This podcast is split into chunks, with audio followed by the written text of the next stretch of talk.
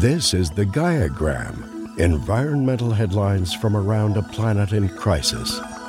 The National Oceanic and Atmospheric Administration scientists are reporting the annual peak of global heat trapping carbon dioxide in the air has reached another dangerous milestone.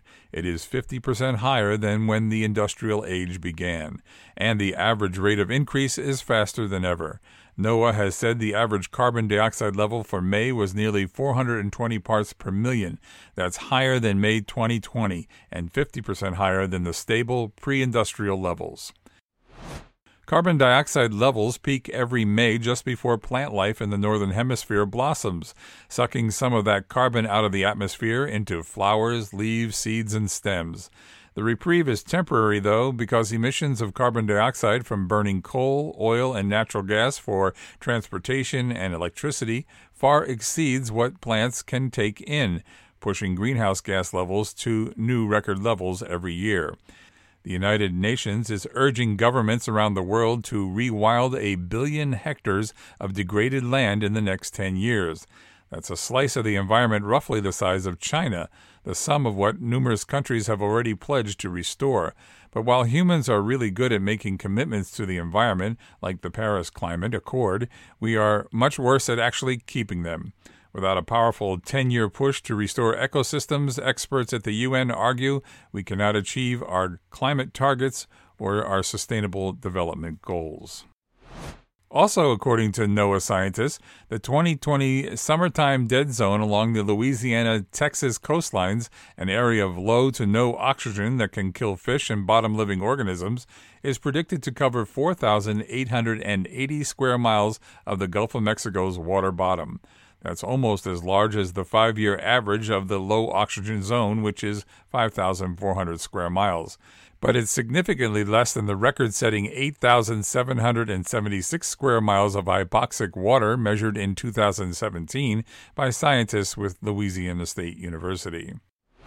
According to a new UN Development Project policy paper, Asia's Hindu Kush Himalayan mountain ranges could lose up to two thirds of its ice by 2100, causing water and food shortages for over 2 billion people in the downstream river basins of South and East Asia. The Confronting Climate Change to Save the Third Pole report warns that the alarming melting of glaciers will continue to change weather patterns and profoundly affect agriculture, access to drinking water, infrastructure, hydroelectricity production, tourism, and other sectors over an area populated by 2 billion people. And finally, there is the Manta, a giant plastic eating catamaran powered by renewable energy.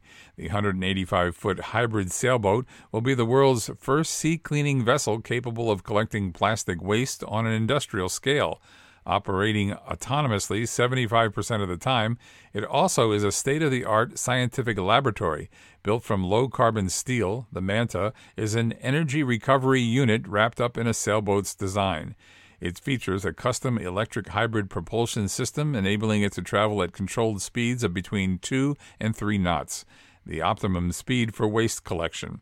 Around 500 kilowatts of onboard renewable energy is generated via two wind turbines located at the stern, 500 square meters of photovoltaic solar panels at the bow, two hydro generators under the boat, and a waste to electricity conversion unit used to power the energy the captain and the crew consume. This was the Gaiagram environmental headlines from around a planet in crisis.